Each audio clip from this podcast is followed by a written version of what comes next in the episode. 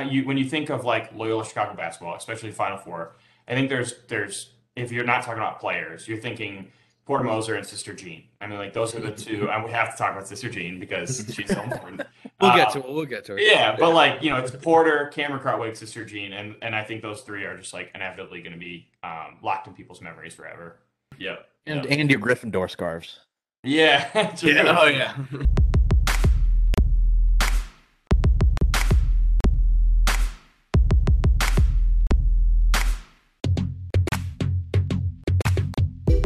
These are the tales of college basketball past as you've never heard them before. Our guests tell stories blending team seasons, on and off court moments, memories of personal fandom, catastrophe, and elation, and yes, alcohol. I'm Jeremy. I'm Matt. And I'm Pat. We do the work, you tell the story. These are the college basketball stories.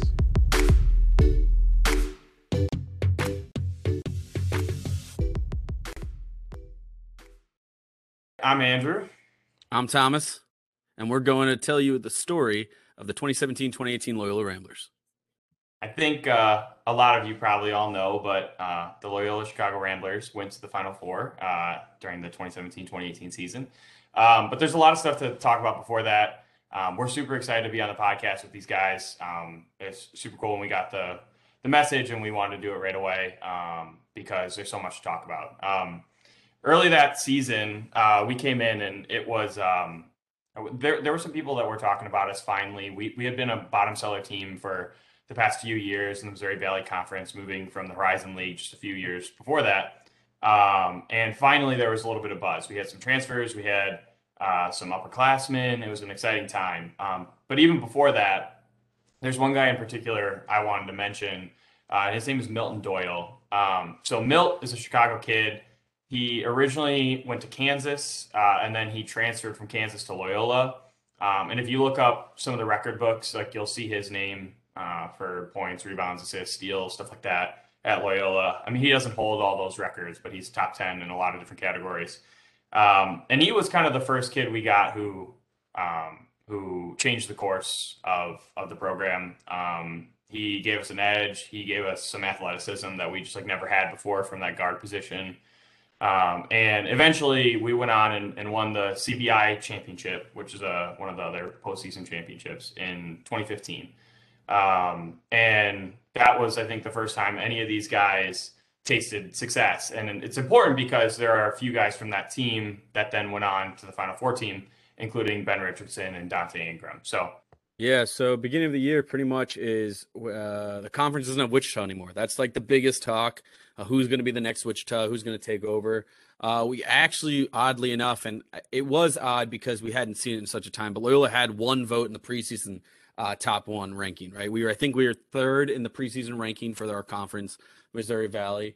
And the thing was, we were heavy senior. We were very a heavy senior team.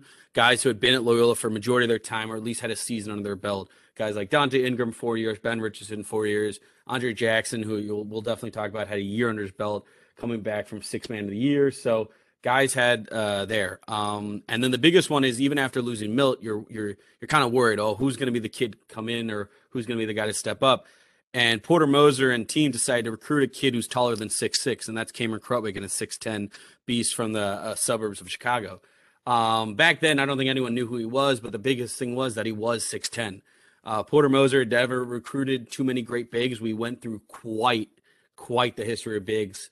Um, from those Loyola fans listening, Julius Rajala, you had Maurice Kirby, you had some guys out there um, that Cal Kennedy might even considered a big, but he was a walk-on, great Cal. But we never had a big, true freshman big to even make any type of impact. So there was kind of that kind of question about, well, what is this 6'10 big kid going to do and who is he? Um, so there I think that's a name we'll talk about highly again, especially after losing Milton Doyle. But uh, the biggest thing is uh, the questions were: Did we find a replacement for Milt? Who would step up? And then what would this team be? A team that was preseason ranked third. So it's quite quite a interesting start to the season uh, right away. But uh, again, an interesting one to start talking about. I mean, he's just the common man basketball player, right? He's, I mean, he's a big man, but he just looks like a he just looks awesome. He's got the kind of balding look. He's got the the dirt stash. He's incredible. Yeah, I'll, I'll say the one thing is that he grew into the stash. Uh, the stash came in his later years, but the best part was um, he, he everyone He had to he had to earn the stash. He really did. He really did. He wore it's his stripes. You had to get your stripes. So the the young Cameron Krutwig was a kid. Not only does a coach's son look, but he also is the guy you want to pick up at the YMCA because you know he'll put a few buckets up for you without even any pressure. So um, he definitely he definitely matured into a different name and a different calling he had for the team. But definitely at, at first he was a little rugged. I think he said my favorite quote is "too many little late night Oreo snacking" was was quite a bit in freshman year. Hey, we, we've all been there. Just one of us. One of us. One of us. exactly. Yeah. Yeah, so uh, Cam obviously was like this. This uh, he wasn't highly recruited, like like Thomas said. Um, but you know, walking in the gym, you're like, okay, like this kid is he's six ten, he's big kid. Um, how does he fit with our offense? Um, because before that, we had we've had a lot of like like Thomas said, like guards, shooters. Um, not really a ton of like uh, slashers, more just like spot up shooters. Um, and he just really added something that was vital to our team, which is that inside outside game. Um, and I mean, anyone who watched a Loyola game of the past four years could see it. Uh, he averaged at least like three assists a game um, for his career, maybe four. Uh, but he was just legit talent, and um, uh, it, but it didn't start off that way. Um, he didn't. He didn't even start when he came uh, when he started playing. Yeah, so that that beginning of the season, I think I actually um, there's a we'll shout out our good old fan forum like every team has, but the Rambler Mania was wondering who's going to start. Milt's gone. Who's the starting? And I can maybe go back to that thread, and I said Cameron Krutwig should be starting over Aundre Jackson, and everyone was like, "That's ridiculous." Aundre six man of the year. Now I love Aundre to death. He's one of the uh, dear friend that I found over those four years or the two years that he was there, but he's six five and again, he was great. Advan- he was a disadvantage to bigger guys, and he had one of the best up and under moves I'll ever see at Loyola to this day. But again, we, we need to make a presence. You have so many guards out there. Yeah, Aundre could shoot, but then what happens when you can't shoot? You need to feed it underneath, and then you decide to get blocked by Bol Bol's cousin Cole, and it's like you can't have that. Or so uh, the thing is, you really need to understand what the position was, and the position was Porter Moser was going to go with the guy add additional, and that's Aundre Jackson, who was a six man a year, and that makes sense. But then injuries plagued us in the beginning of the year, and it changed our rotation probably for the rest of that season, and it wrote the history. And what it was was we had Ben Richardson coming off of one of the best defensive years of his life, um, goes down. And it's like, okay, Cam fills in that role for a few games. Um, and the funny part is, Cam, his first game at Loyola, dropped 17 points. You're like, holy crap, who's this kid? Against it was against Wright State, nothing against them, but 17 points in 17 minutes is pretty impressive. Um, so you're like, oh, who's this kid? But he didn't start. He didn't even start against Eureka. He didn't start against games like that. And then all of a sudden we get to Florida, and then Clay goes down, and it's like, okay, well Aundre's in there now, and Cam's in there now, and they both kind of fit really well to each other. And the best part is because of those injuries, Cam never doesn't. Cam starts the rest of his career, except for I think that season, senior night, he didn't start because we let a senior start but he'll start majority every single game the rest of his career wearing a loyal uniform uh, under Porter Moser. Uh, I think that's one of those pivotal moments in his career, and then also that season is what was our rotation? Rotation was everything to us. Who was the next guy up? Who wanted to play? We had a plethora of seniors, but who was really the person to take the shot? And as we'll talk about, we had multiple different people decide to take different shots. So um, I think early on, the rotation was the biggest X factor and we started finding a groove in that rotation. Um, even though we saw some back to back losses early on, then we went on runs of. What was the perception of Porter Moser? What, what was that like? So, my impression, like, you know, I'm coming to school in college, I'm a freshman, he's the coach there. And I, I don't I didn't go to Loyola for basketball. I mean now that happens, but uh, that's not why I was there. And I think it was my freshman year, and I'm sitting in the cafeteria, eating lunch, whatnot, and this man comes bolting in the cafeteria, is trying to rile people up. Eventually, like no one can hear him because you know there's 500 students eating lunch or whatever. He jumps on a table and he's like, "Listen up!" Like, oh, okay, like what? You know, what's up? Like, "We have a game in two hours and free T-shirts today, and you come and be loud and have a good time and whatever." Like I forget what he said, but it was just like, "Oh, oh, you're the head basketball coach." Okay, like I had no idea. I don't know who this man is. And from then, like like that that's just kind of the dude he was. Um, at least for me, uh, that's how I'll remember him. He was one of the like greatest motivators, I think, uh, as like a college basketball coach. There were times when he would make some in-game decisions. He like we talked about all the time. He was so quick to sub guys in and out. Like you'd see one guy just have a bad pass, and all of a sudden he's on the bench. I was like, well, he just made two threes like the two possessions before that. Like, but that's just how he coached. You know, always in and out.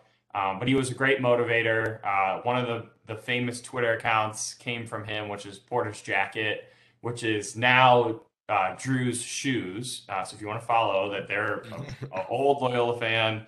Um, great account, but because he would get so angry on the court, he would always take off his his jacket, his uh, his suit coat, and so that just kind of came from that. So I'll always remember him as like just one of the greatest motivators, um, both for his team and for uh, the student support and the, the university support. So Thomas, I know you have a lot of other opinions. So. Yeah, I, I, but here's the thing. So people might not know Loyola student tickets are free. How many colleges really offer that? Not too many, according to my like knowledge of friends who go to colleges, and even when I toured.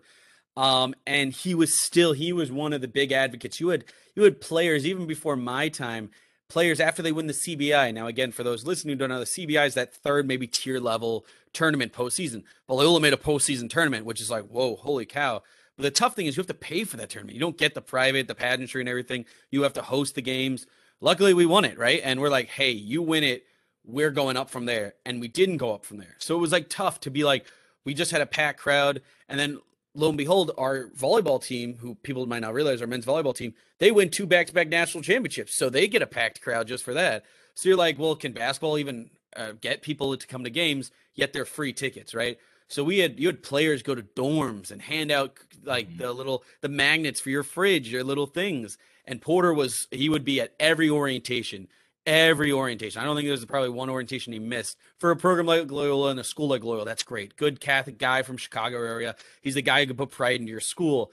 Now the thing is, can he put wins in your record book? And that that's kind of the question. You're like, come on, man, this is two seasons since CBI. Can we do something? And that was just tough, just because again, CBI, you you you have rafters. You don't have a rafter for CBI. You just don't. You, you don't put a postseason. Last time we were in the postseason was the '80s, and you have kids coming to tour Loyola and they look up to a rafter and like men's ba- no, that's men's volleyball national championship. Okay, and then yes, we have the 1963 banner, our namesake in our podcast, but that's been quite some time for some of these kids looking. So we just got a videographer and like a video department that year. So we put out highlight tapes every game and that was the first year that we had like you could watch recaps of games, interviews. And then the biggest thing is not only were the scarves, but our name. Biggest thing with Loyola hmm. is everyone used to put L IL. That's not, we're not Loyola, Illinois, we're Loyola, Chicago or LUC. And ESPN just murdered. They ESPN could never care about who we were, right? like you just don't get the credit unless you're on the big screen. Um, so that was one of the biggest things that year was we got our whole rebranding. So when we played, when you pl- see us against the Florida game in the in the legend, you'll see it says okay LUC or Loyola, the proper, not not even LOY, which they would do sometimes. So it's it's a very different team, even that respect wise. So. So I'd say game wise, really just the the season start off uh, hot. Like that's just what it is. Um, we start off our usual Loyola. Loyola doesn't really get too many uh, big games. Florida was probably was the biggest game we'll see on our calendar. A lot of local stuff. Um, so that's always the big thing. Uh, a lot of Division two or even D three or even NAIA, Eureka, and all that. But um, uh, that that's kind of one of the biggest things as well. It's always a bad sign when uh, the school doesn't have a hyperlink on the. Yeah. uh, Yeah, like Yeah, I think we need to talk about Florida. I mean, I think that's really where a lot of people started taking notice. I still remember I was I wasn't even watching the game. I'm checking my phone and I'm like, oh, like they they're in this. They're they're you know maybe they can win this. And eventually I found like a stream that was totally legal and I definitely paid for it. And um and I'm watching this game and um it, it was going well. Obviously, like Aundre Jackson was was huge in that game, but also our starting point guard Clayton Custer went down with like a I can't it was a leg injury, either ankle or knee and like I want to say like early second half or late first half. And so like, oh man, like we're not a deep team. Like we're already missing Ben Richardson. Uh, our bench really goes maybe three deep. And um, but they end up pulling it out. Um, like I said, Aundre was huge. Donte made some some big plays and was crucial on defense. Um, and uh, just my lasting image of that game is them celebrating on Florida's court, and Clayton Custer is hobbling on one leg with his crutches in the other arm, like jumping out, like he's gonna break his other leg. He's jumping so high. Um, but yeah, it was it was huge. I mean, it was finally like it was the first time I'd ever seen Loyola be covered like on even like just Chicago news, like WGN or WBBM or something like that. Like yeah, I would say um, it, it there one the one phrase that came out of that game. So I was in a pub in Spain, um, listening and watching this game, and didn't care about anything going on but this game. And then I screamed down the streets, screaming Loyola won, and no one knew except for my close friends. But the biggest phrase that game was the announcers from the SEC said Cameron Krutwig looks like an SEC center. They said that about a billion thousand times. They kept saying this kid looks like an SEC center. And the weird thing was he had a, a great game, eight total rebounds, 14 points. But people kind of forget, at least the announcers forgot, about Aundre Jackson's game. Aundre Jackson came in as probably what the season before he was top 10 in field goal percentage because mm-hmm. he was always close to the rim. He shot a few threes here, there, and here and there, and he could make them, but he wasn't that consistent with it, right? But he went 10 of 12 in that game and dropped 23 points because he was a mismatch. And again, the the the, the schools just kind of played him as a small, really small shooting guard at six four, six five, or maybe a quick uh, small forward, but you didn't really know the mismatch. Um, so it was interesting. Those two players had a game that just elevated their kind of skill the rest of the season, right? Because again, you get Cam to go in there and pull a win out. But like Andrew said, our bench was so weird, and and then weird's the right way. We have a transfer decides Aundre uh, on Darius Avery. He gets some minutes, gets a few points. A freshman uh, Cameron Satterwhite gets a few minutes, or sorry, sophomore at that point. Um, Bruno, a sophomore. So like there weren't really guys you knew who to who rely on besides the starters. And then when you have two starters out, you're like, holy crap, I, I don't know what's about to go on. And what goes on is we decide to be an SEC team, and I don't think even Porter knew, right? Um, but that those are the biggest kind of creds from that game. Is that game sets up the rest of the season with rotation, and then also it just kind of shows us maybe can we compete at a higher level with SEC teams, uh, outside of maybe the mid major, maybe the Power Six. So those are those interesting topics that start coming through your mind. Um, but then again, we had a game two day, games later that just really bothered me so much more than anything. So again, the Florida game's a great game. Chalk it up to also a great, great feeling to go down to a school and beat them. Um, that's always a huge thing. Go down to the swamp and do that, and especially at a top. I mean, I think there were five at the time. I mean, that's that, that's something to hang your hat on and something that you can hold on to, especially as a mid major when you don't get those opportunities a lot. The game before I thought was the biggest game, and then we somehow got Florida and we lost to Boise, and again that was a good loss, and we were like, okay, that they're a good team, they're Mountain West, and I thought that would be the the biggest game of the year, and then we somehow scheduled Florida that same year. So again, mid major, you kind of take your strides, but then when you see a SEC school, you're like, oh wow, can we just keep ourselves competitive? Can we show that we right. had a, a good Q a quad one loss, like those things like that? Right. I don't think anyone right. thought going into it, maybe besides the team, uh, knock on one, God bless them. But I don't think any of us were like, oh, we're going to get a good Q1 win. No, we're getting a good Q1 loss. That's kind of those things that maybe go through your mind. That stretch was kind of rough for us. I mean, after that, so we lost th- three or four games. We lost two of our first three conference games. Um, and Milwaukee, I think, was kind of the rough one for us because we were like, oh, you know, Horizon League team. Like we came from the Horizon League just, you know, uh, six or eight years before that, that something like that. And um, and it, they weren't good at all. Like they weren't predicted to be in the top half of their conference. So that one was rough. Um, and then Missouri State had always put together a pretty good team up to that point. Um, and uh, Indiana State as well. They had they had a couple uh, good players, and that one was tough because it was at home. But yeah, we had a we had a rough we had a rough stretch there, uh, losing two of our first three conference games. And I think at that point, I didn't know what to think of this team. Like it was, are they are they good? Like they just be a top five team. They come home, they lose uh, three out of four. Um, so yeah, I, I, lost a little confidence in them. I, I, joke with myself. The reason why we lost Milwaukee is guys were studying too hard for finals because that was the that was the week in between finals of that semester. Um, so we only had played a game the week before, but again, that's not always the excuse, right? Um, I think the Milwaukee the Milwaukee loss just left such a sour taste in my mouth because you're like you you wanted to, it was non-con finish. You want to finish non-conference so strong, and to be honest, you kind of try to schedule a, a, decent, easy win. People would say again, not every game's easy. We'll say that, right? But you kind of schedule a game where you can go, go and win, especially away where you're playing them away and it didn't go that way, and we, we nearly got blown out ourselves, right? Nearly nearly 20 points there. Um, and then the tough thing is Missouri State. I think Missouri State was the team nearly to beat only because of one player, and that's Alize Johnson, right? Alize Johnson was the guy to worry about in the Valley. He was preseason Valley Player of the Year. Ends up going to go NBA. Gets played a few times with Pacers, I believe, and then was on the Bulls. I think he's on the Bulls um, G League team now. But he was a be- beautiful like stature of a player, like six seven, six eight, lanky power forward, but quick, right? So he was great in the Valley. He could dominate, and that was the concern, right? Who, what we could do. And then he lights us up for 24 points in that Missouri State game. So that that does it, right? Um, but again, there was, I think, a temperature check after those two straight losses for me. And they're like, oh, sweet, we win Indiana State, and then you lose again. So then you're like, are we going to get over a hump, or is it going to be this back and forth, lose some, win some? And that's fine. We hadn't been too consistent in the Valley. Um, but I think it was just all the hype, like Andrew said earlier, from Nash, from even local coverage from the Florida game. It was like, oh my God, we got to show it. And I think that's like any team. Once you get in the top 25, you're like, let's consistently keep it. And then when you lose, you're like, are we ever going to see it again? So it was one of those tough things. But I'd say um, maybe those losses taught us something. I hope. Um, but again, it was definitely tough in the beginning. You were kind of you. We weren't on the same high that we were after the Florida game. There's there's no doubt about it. Um, I think one of the things that changed for us is we got healthy. Um, so we kind of mentioned a little bit earlier, uh, Clay, our starting point guard and eventual Missouri Valley Conference Player of the Year that year, was out for five games. I think either including or after the Florida game. Um, and Ben Richardson got hurt in our third game, and he was out for ten games. He had a broken hand.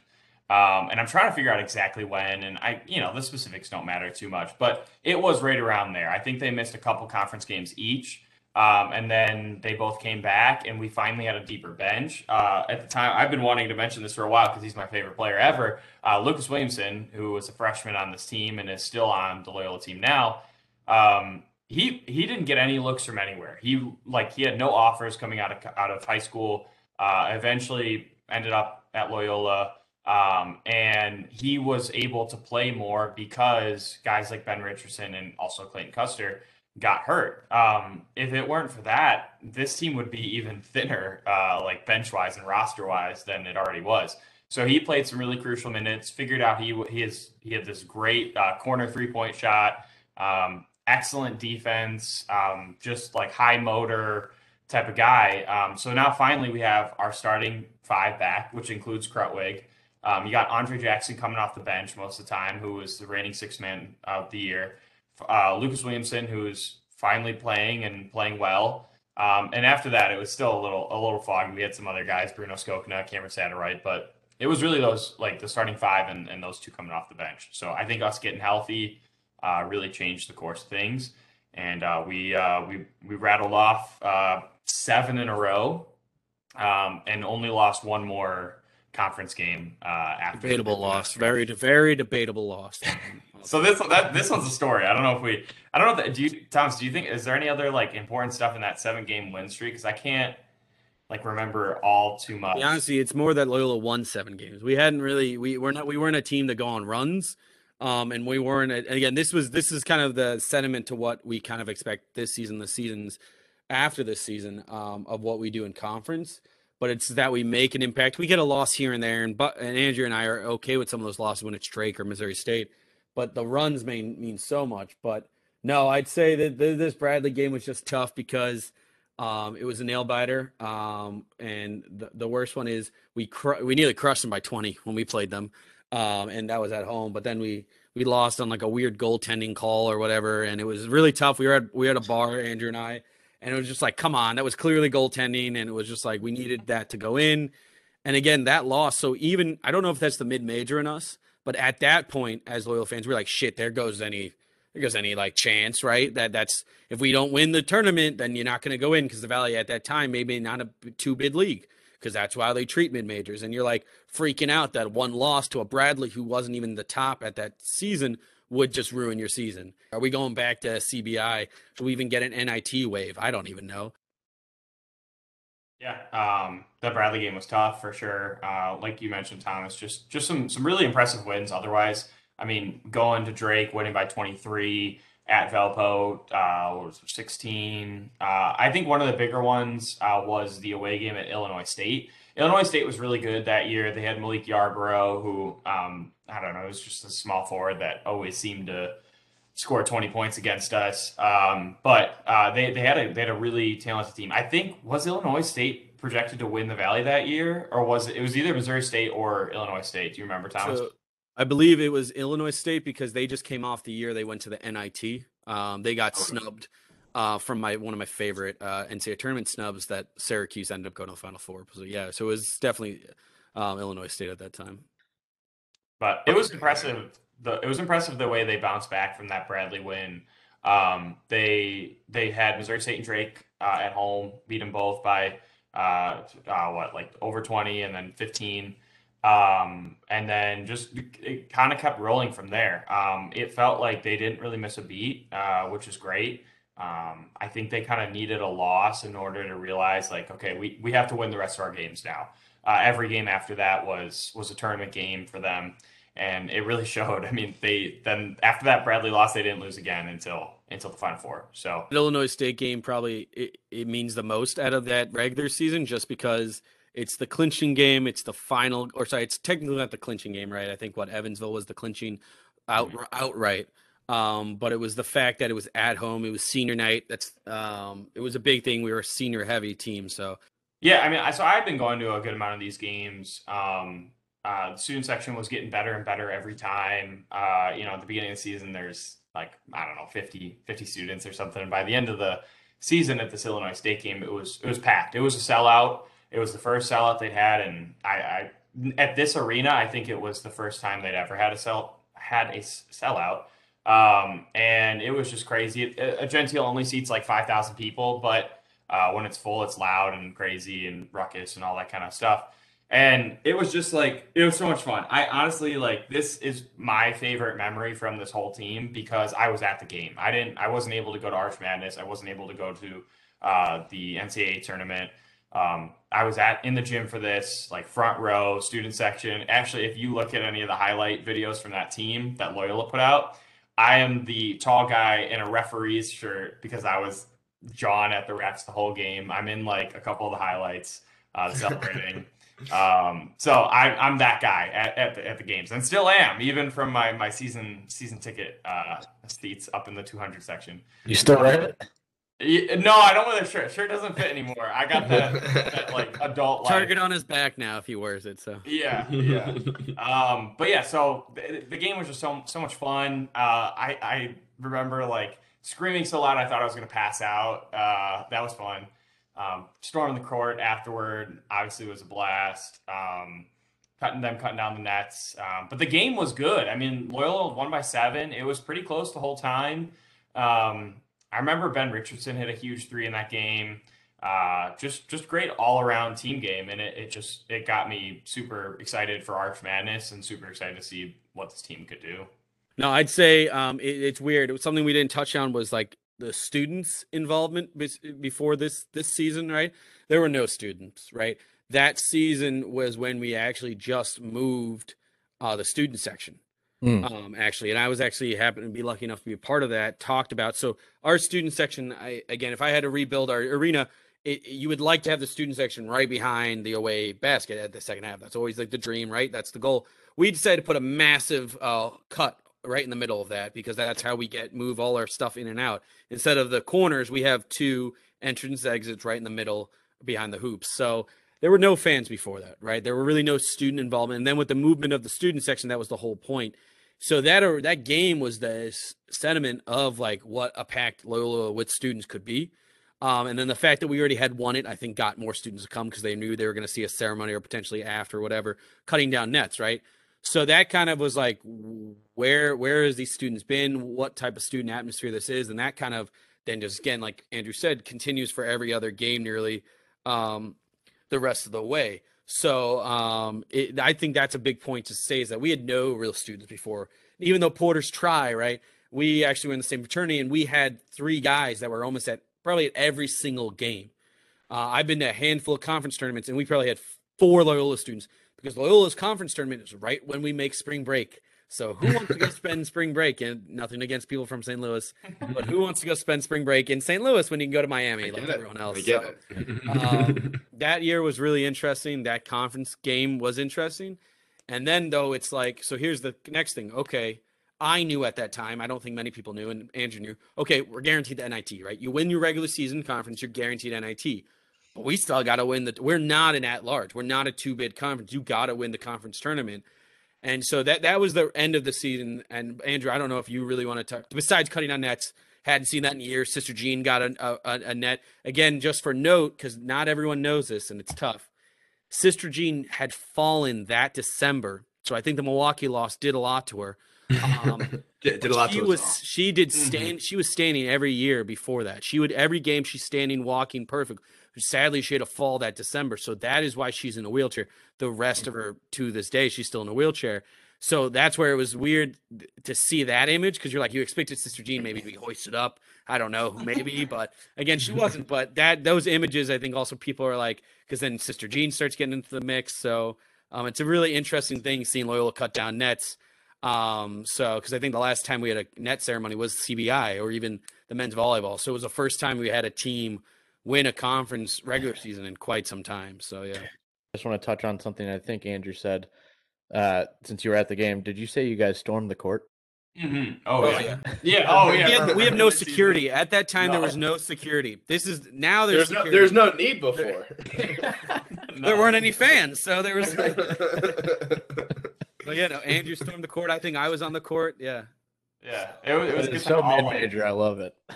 all 200 students or whatever. I mean, it was maybe like 400. Yeah. Yeah. there were dozens of us, and it was incredible. Yeah. yeah. It was so much fun. I knew everyone. the end of the regular season, it's still win the conference tournament to get in. Correct. Yeah, I think, and also I think we were all, at least me as a fan, a little ignorant to it, right? Like I didn't, I like I, I love basketball growing up, and I, um, you know, watched a bunch of college basketball. But even to that point, like I was still a novice college basketball fan. Like you know, you you pick a team when you're a kid and you you follow them, but I didn't know the ins and outs of like at large bids and all that kind of stuff. So for me as a fan, I'm just thinking, okay, like we gotta we gotta keep winning. That's like the only the only shot we have. Uh, you know, looking back on it now with like 2020 vision, you could say, oh, maybe they deserved an at-large bid, but it, they, I mean, they were a nobody. Um, they hadn't been to the tournament in forever, and I just I, they didn't have any respect, didn't have any notoriety, and um, and their resume too was a bubble team at best at that point. They had that win over Florida, a couple bad losses, and um, just the, the the 15 and three conference record, which still is good, but a lot of the teams in the Valley um, didn't do well in the non-conference that year either. So yeah, for me it was win the tournament. Yeah, and I'd say the biggest thing is, and it's mid-major talk, and that's what we have to respect is you get worried that in other so Missouri Valley plays one of the earliest conference tournament games. Yeah, that's So right. we have to wait a week to watch these other conference tournaments games. And for all you know, Wake Forest decides to win the tournament. And then that means, okay, yeah, that Bump just bumps us all down. back. So the worst part is is that we're waiting also too. Even if we even if we were to lose in the championship, you have to wait.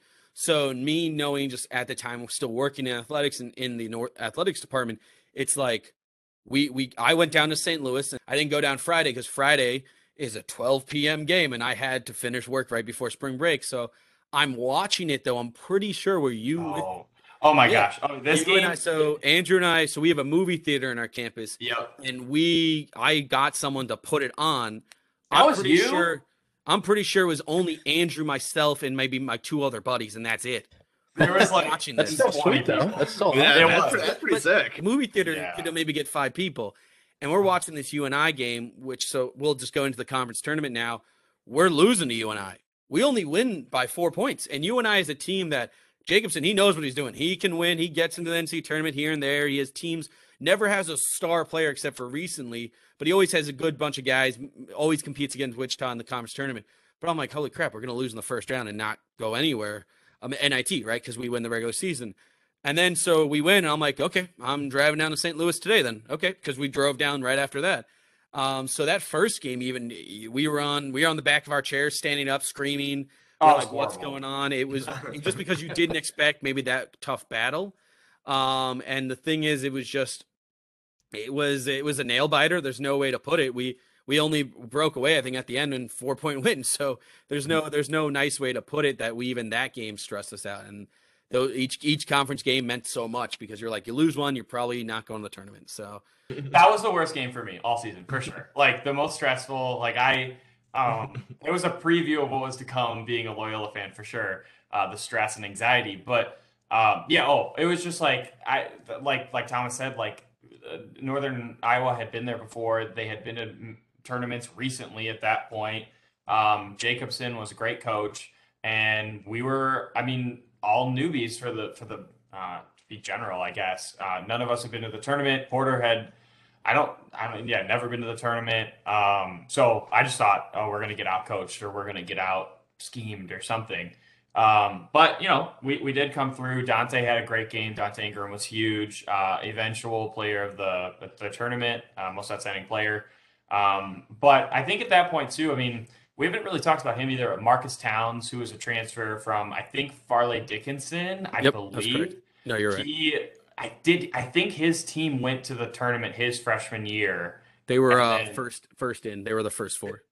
They're, Okay. they're, they're good. They're good for an appearance on the bracket like once every five years. Yeah, so he was the only one I think, to my knowledge, that had played in a NCAA tournament game. Play Uh, them. he's- Or sorry, Clay might not have played actually. Now that I think about it, Clay was on Iowa Iowa State. State. and Iowa State won the Big Twelve. I think the his freshman year, right when Hoy, Herb, Hoiberg was Clayton Custer's coach. Hoiberg leaves to go to the NBA, um, and then Clay was on the team. They won the Big Twelve. I don't know though if he even played a minute in the that tournament game that they probably played. So But yeah, we Marques had a very really- Probably got some free stuff and swag. uh, yeah yeah a nice ring probably to go with everything. So yeah. But Marques really started coming on uh, as like a uh, he was a big X factor for this team the whole year. Um, I think this was his first team playing or first uh, season playing uh, at Loyola. He had just sat out the year before um, for transfer rules, and he started coming on. And he was um, something that they were missing a little bit of is that uh, uh, another ball handler and also like uh, uh, drove the hoop a lot. Um, but uh, started hitting some threes, and I think that was really key for them. He had a great game in this one as well, and it was just it was stressful, but it was one of those you, you exhale and you're like, okay, well now we got to play again tomorrow. So, um, yeah. Any? Do you have any other thoughts on that game, Thomas? I guess the next question was was just like, well, what what what would be the next team or what what's the next kind of at who do we play next and who we played next really just would would kind of put a scare thought into us because it's like, can we do it? Can we can we win? Um, and again, the, the next team we played uh, was I believe Bradley. Yep. Um, and Bradley's the team we the that was the last last loss we had, right? So again, did, does Bradley know how to beat us? Do they do they know? Those are the questions that go in your mind. And then it's like, okay, that was a comfortable win, right? So again, that's that's the next question. And then I think the biggest game out of all is the Illinois State game. Illinois State was our rivals. I, I don't really think Andrew, you have anything on the Bradley game too much. I was just for reference, since I was there, there wasn't much of a student section. Again, just for reference, not many students there. Again, it's really tough for the Valley. Our spring break is always that time, but there wasn't really many fans. And I, the, I'll tell a quick story: is three years prior, yeah, no, sorry, two years prior, we played Wichita State in the first round, and we were trending on Twitter because we were beating Wichita State at a certain point. and you had every fan in the valley rooting for us because they hated Wichita State so much. That's the most fandom I think we've had at the conference tournament since now we've gone back after the Final Four. And then you get to the Illinois State game, and that game you're just nail biters because you're like it's Illinois State. They got Milik Yarbrough, and we just played a great, consistent game. I think the biggest part about that game, really for me, was that um, the benefit I think is that I Illinois um, Illinois State just came out of overtime. Mm. Um, so they just, I again, you, you got to play three to four games every day. Like Yeah. everyone's got to do it.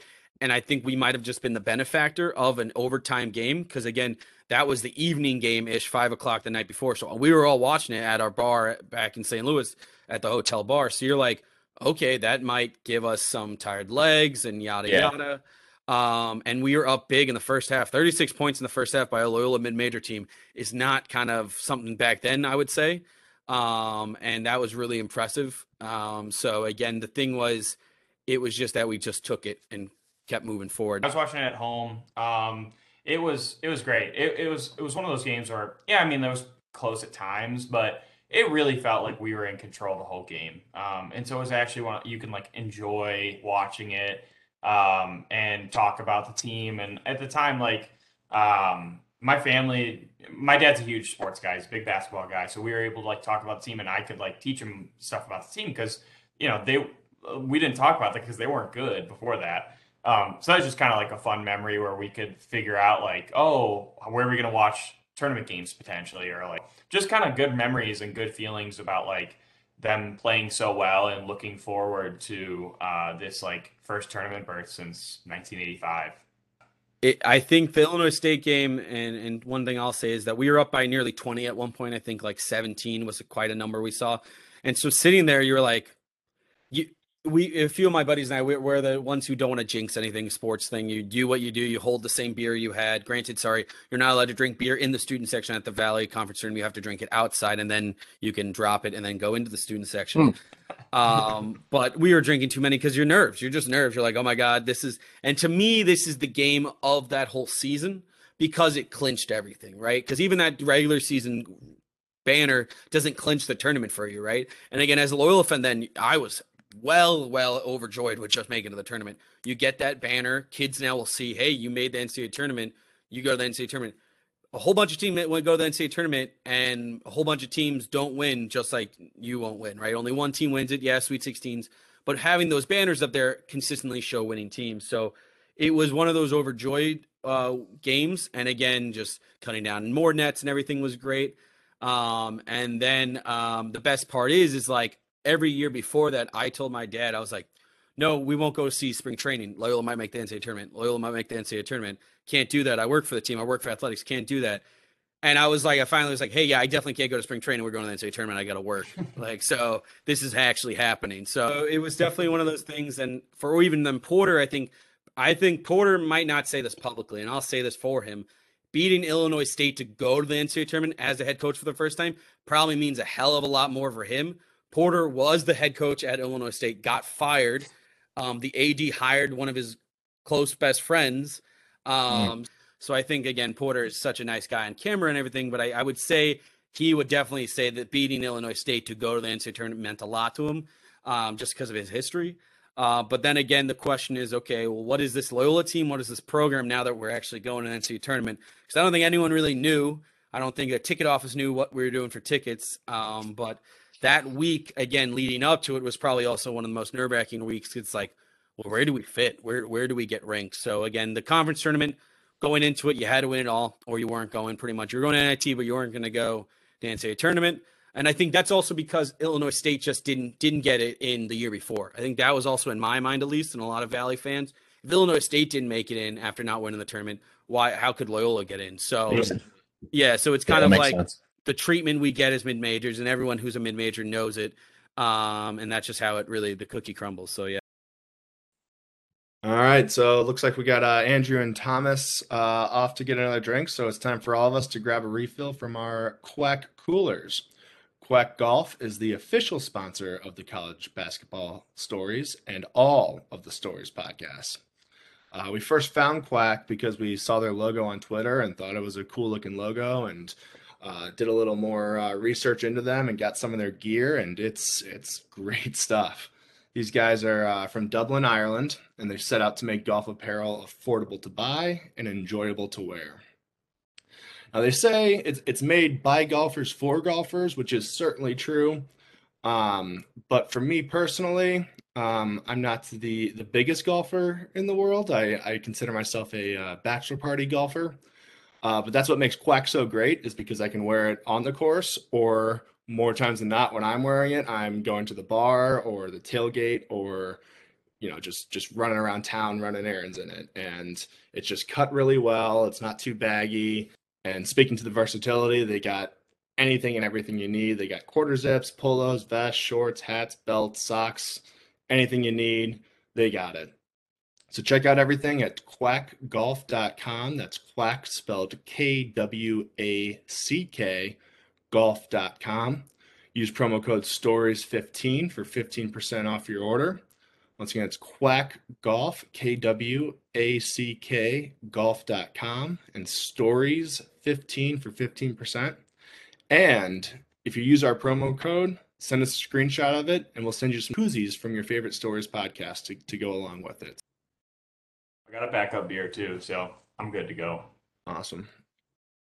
You guys draw, you know, an 11 seed in the South. Um, you realize you find out who you're playing, Miami. Was 11 like the ceiling of what you guys thought going into it? Did you think you can sneak into a 10 or what were the feelings on on that front? Yeah, yeah, I think eleven was pretty was pretty dead on. I, I think there were people that were saying, yeah, ten for sure would be fun, but like again, it's just like we haven't been in so long, so it's just like we're happy to like whoever we draw. Like I think some people were hoping that we might get something close so that people could go.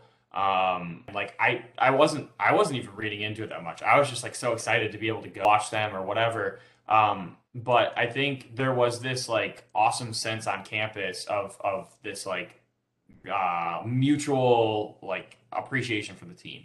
And everywhere you went, it felt like every interaction would end with "Go Ramblers," or then it turned into "Go Blers," which is like something that is now what we say. And the more I look back on it, it started there. Like you would you would like be talking to your professor about a homework assignment, and you're leaving. You're like, "Oh, go Blers!" Like have a good one. Like it just kind of became this synonymous thing.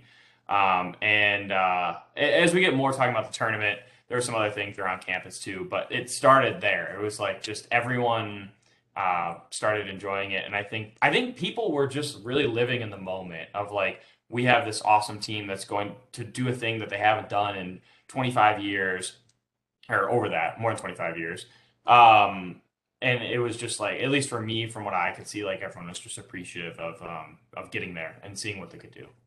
Yeah, I think the if when it comes to rankings, uh, the biggest thing that I saw was like, okay, what what's the coolest path for us, right? And when you when you actually look at it, it's like, okay, well, do you want that ten seed? The ten seed gets you if you win the first game, you're playing the number two seed most likely the second round. So it's like, ooh, maybe we don't want to play them the second round. Let's get a little bit. And then you're like, oh, Loyola should have been a nine seed. Well, the nine seed, if you win the first game, your second game's the one seed. So you're like, and again, until that year, every one seed had won every single game.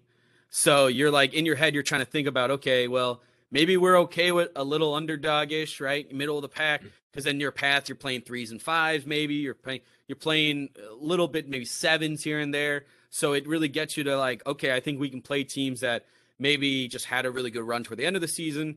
And again, a lot, and some of these teams who are maybe a little bit ahead of us are the at-large teams that just play in the Big 12 that maybe have eight losses to our four losses, whatever, but they get in because they're all eight Big 12 losses. So um, again, the other thing was it was our first time in years, so I don't think anyone knew what to be like. Oh, we're consistently a 12 seed. We're consistently a 10 seed. I think we were just happy with anything. Uh, as as I think one of you mentioned, our our scarves made it down to Dallas no matter what, and we had a whole big show um, selection Sunday. Every guy was up there, and again, it's a little bit. There's also less of a pressure when you know you're getting a bid, right? I, I've never been there when a team hasn't gotten a bid and they throw a big show. I don't know how they do that. Um, but again, it's a little bit different. The, the fans were there, had students in there. Really weird to see students in not for our actual game. So I think those are just some of those nice things to uh, remember. And again, that Sunday was the Sunday back from spring break. So to even get that, I think us all in the athletic department were like, oh, this is kind of cool. People are coming back for that. Um, so again, something nice to look forward to in that week of, or again, five days of preparation because what the game's on Thursday. So yeah. You know, first tournament in 20 some odd years. Are you guys just kind of happy to be there and just enjoying the ride? And like, you know, you match up with uh, the six seed who's, you know, ranked in the country at the time. Are you just hoping, hey, give them a good game? If we win, we win. If not, it's cool to be here. Or are you expecting? I think I thought we could win one. I thought that was it. Like I thought we we were coming from nowhere. You know, there's not much scouting on us other than probably this season.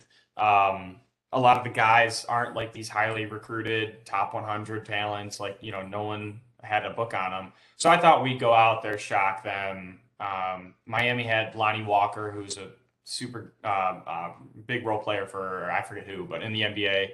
Um, and they had this huge center too. I can't remember his name, but uh, those were the guys that I was worried about. And then I, looking back, I was like, okay, like you know, they just have a bunch of role players. And we, you know, at the time we had Ben Richardson, who was who ended up being, being the defense player of the year.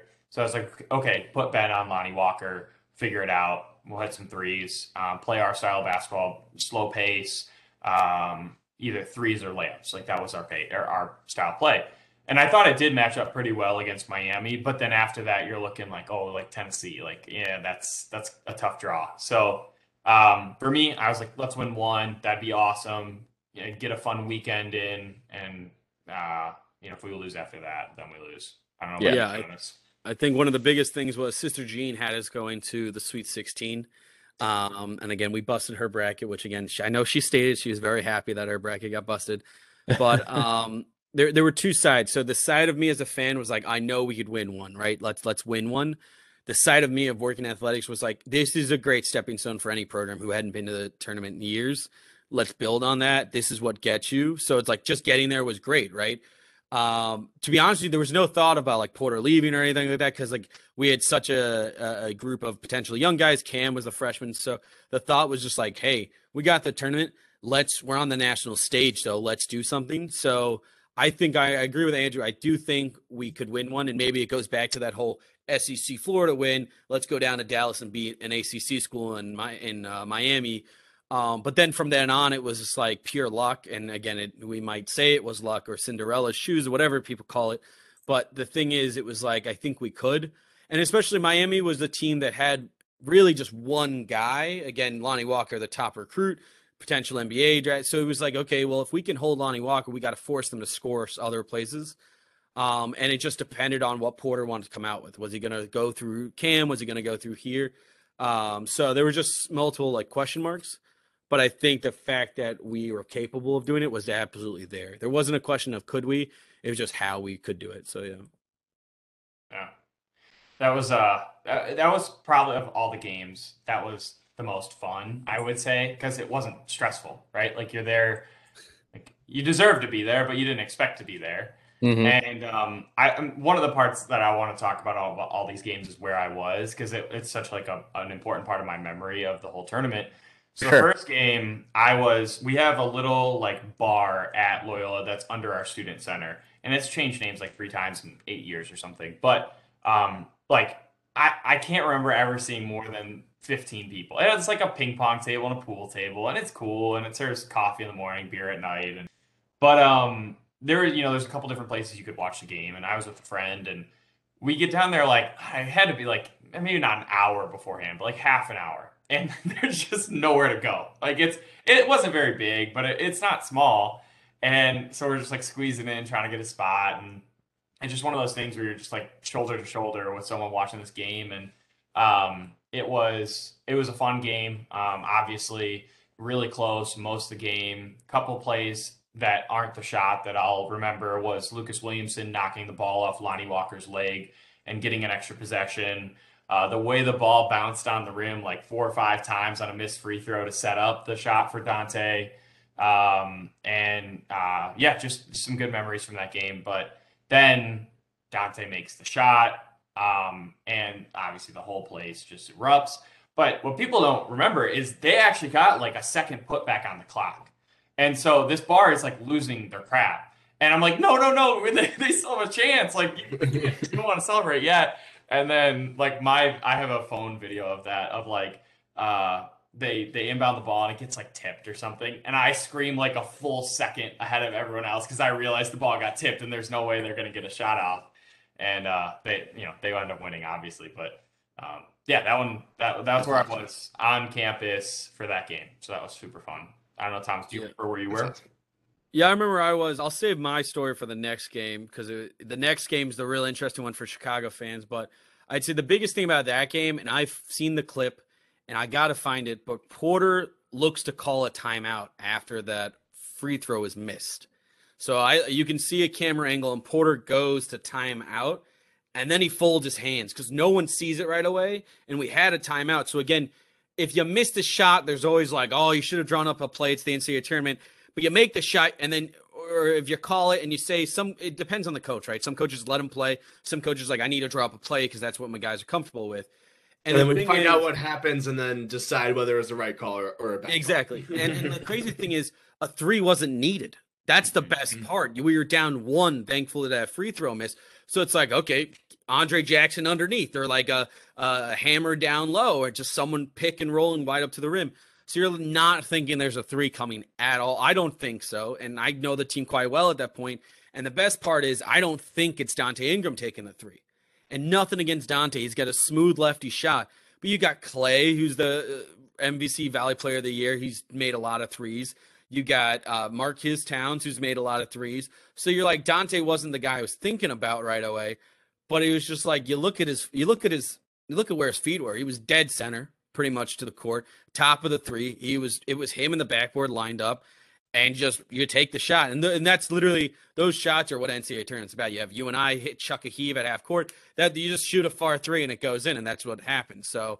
Um, I think that's the shot that for me, it's it, it's like I didn't expect Donte to take it, but I'm really happy he did now, of course. But again, that team is such an interesting team that I would have put the ball in pretty much any of those five starters' hands, um, and just let them go to work because we that's how we got there. And if we ended on that, you knew it was a great tough game, and Loyola 11 seed battled a, a seven seed all the way to the last seconds. And then that game, though, I think set up like what are these Loyola fans and what are they doing here?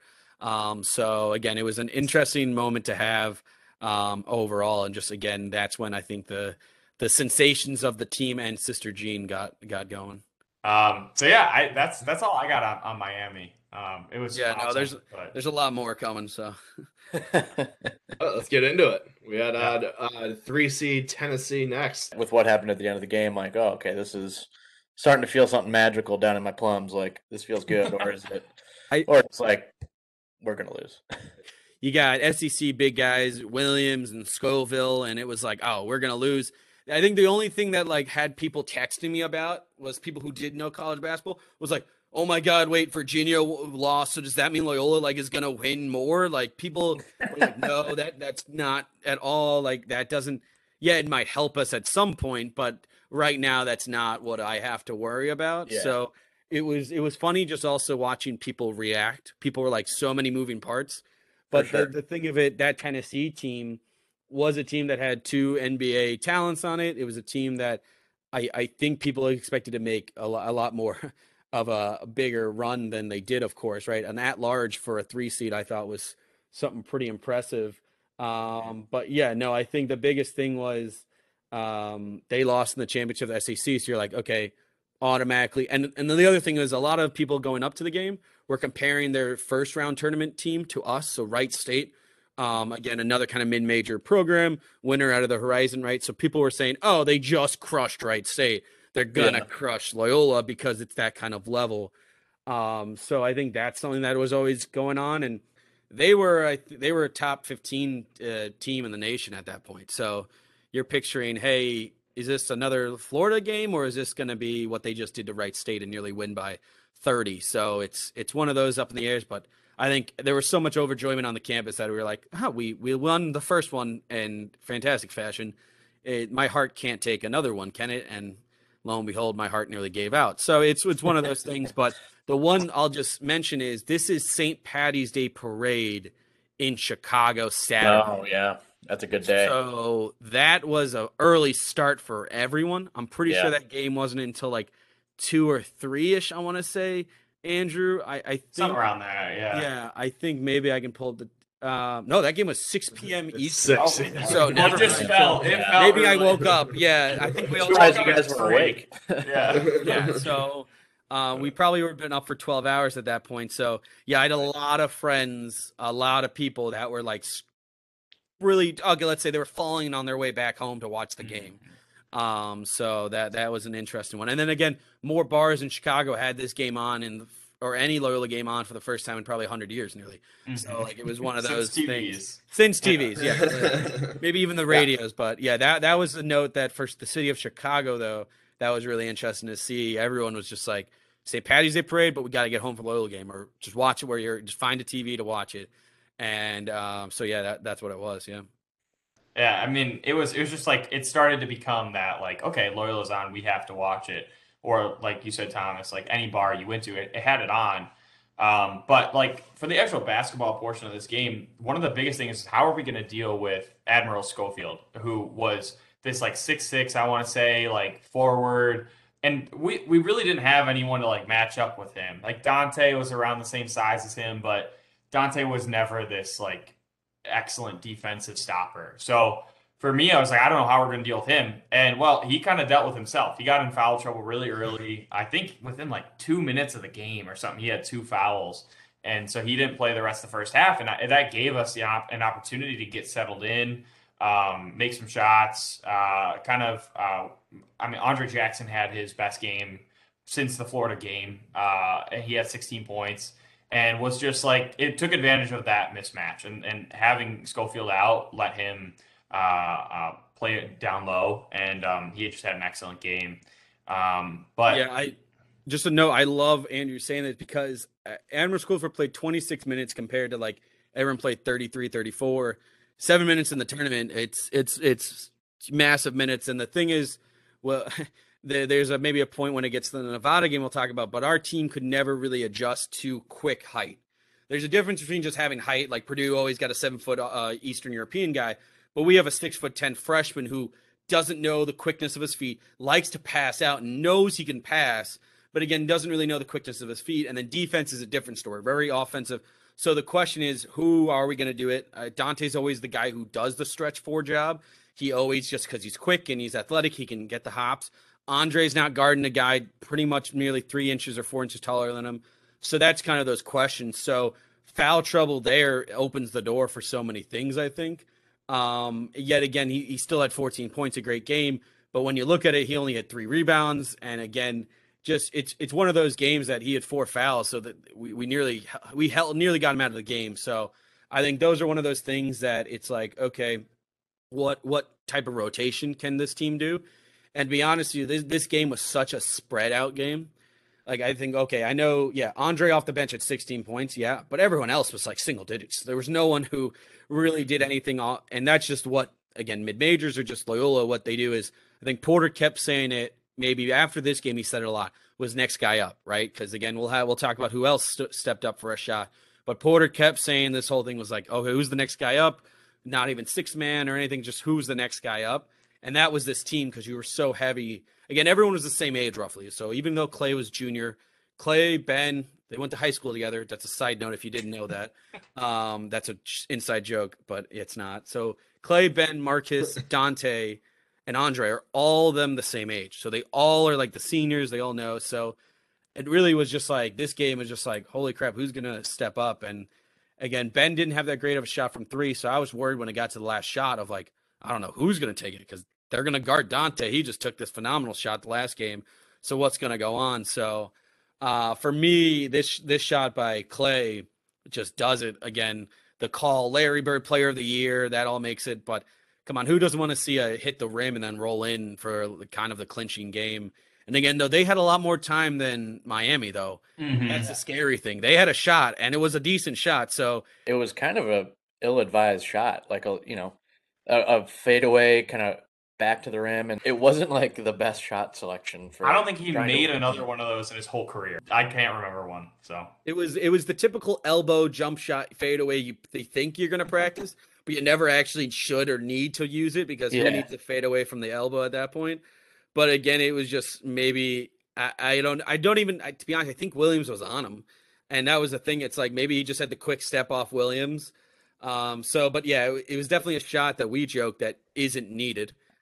But uh, yeah, no, a little ill-advised. I don't think any coach would. I don't. Okay, AWS, if they did it, they would be like, "That wasn't the shot we would have recommended." But yeah. again, it's the shot that went in. I do think there was a potential for a foul, but in NCAA yeah. tournament under 20 seconds left, I think whist- uh, refs swallow or whistles a little bit at that point.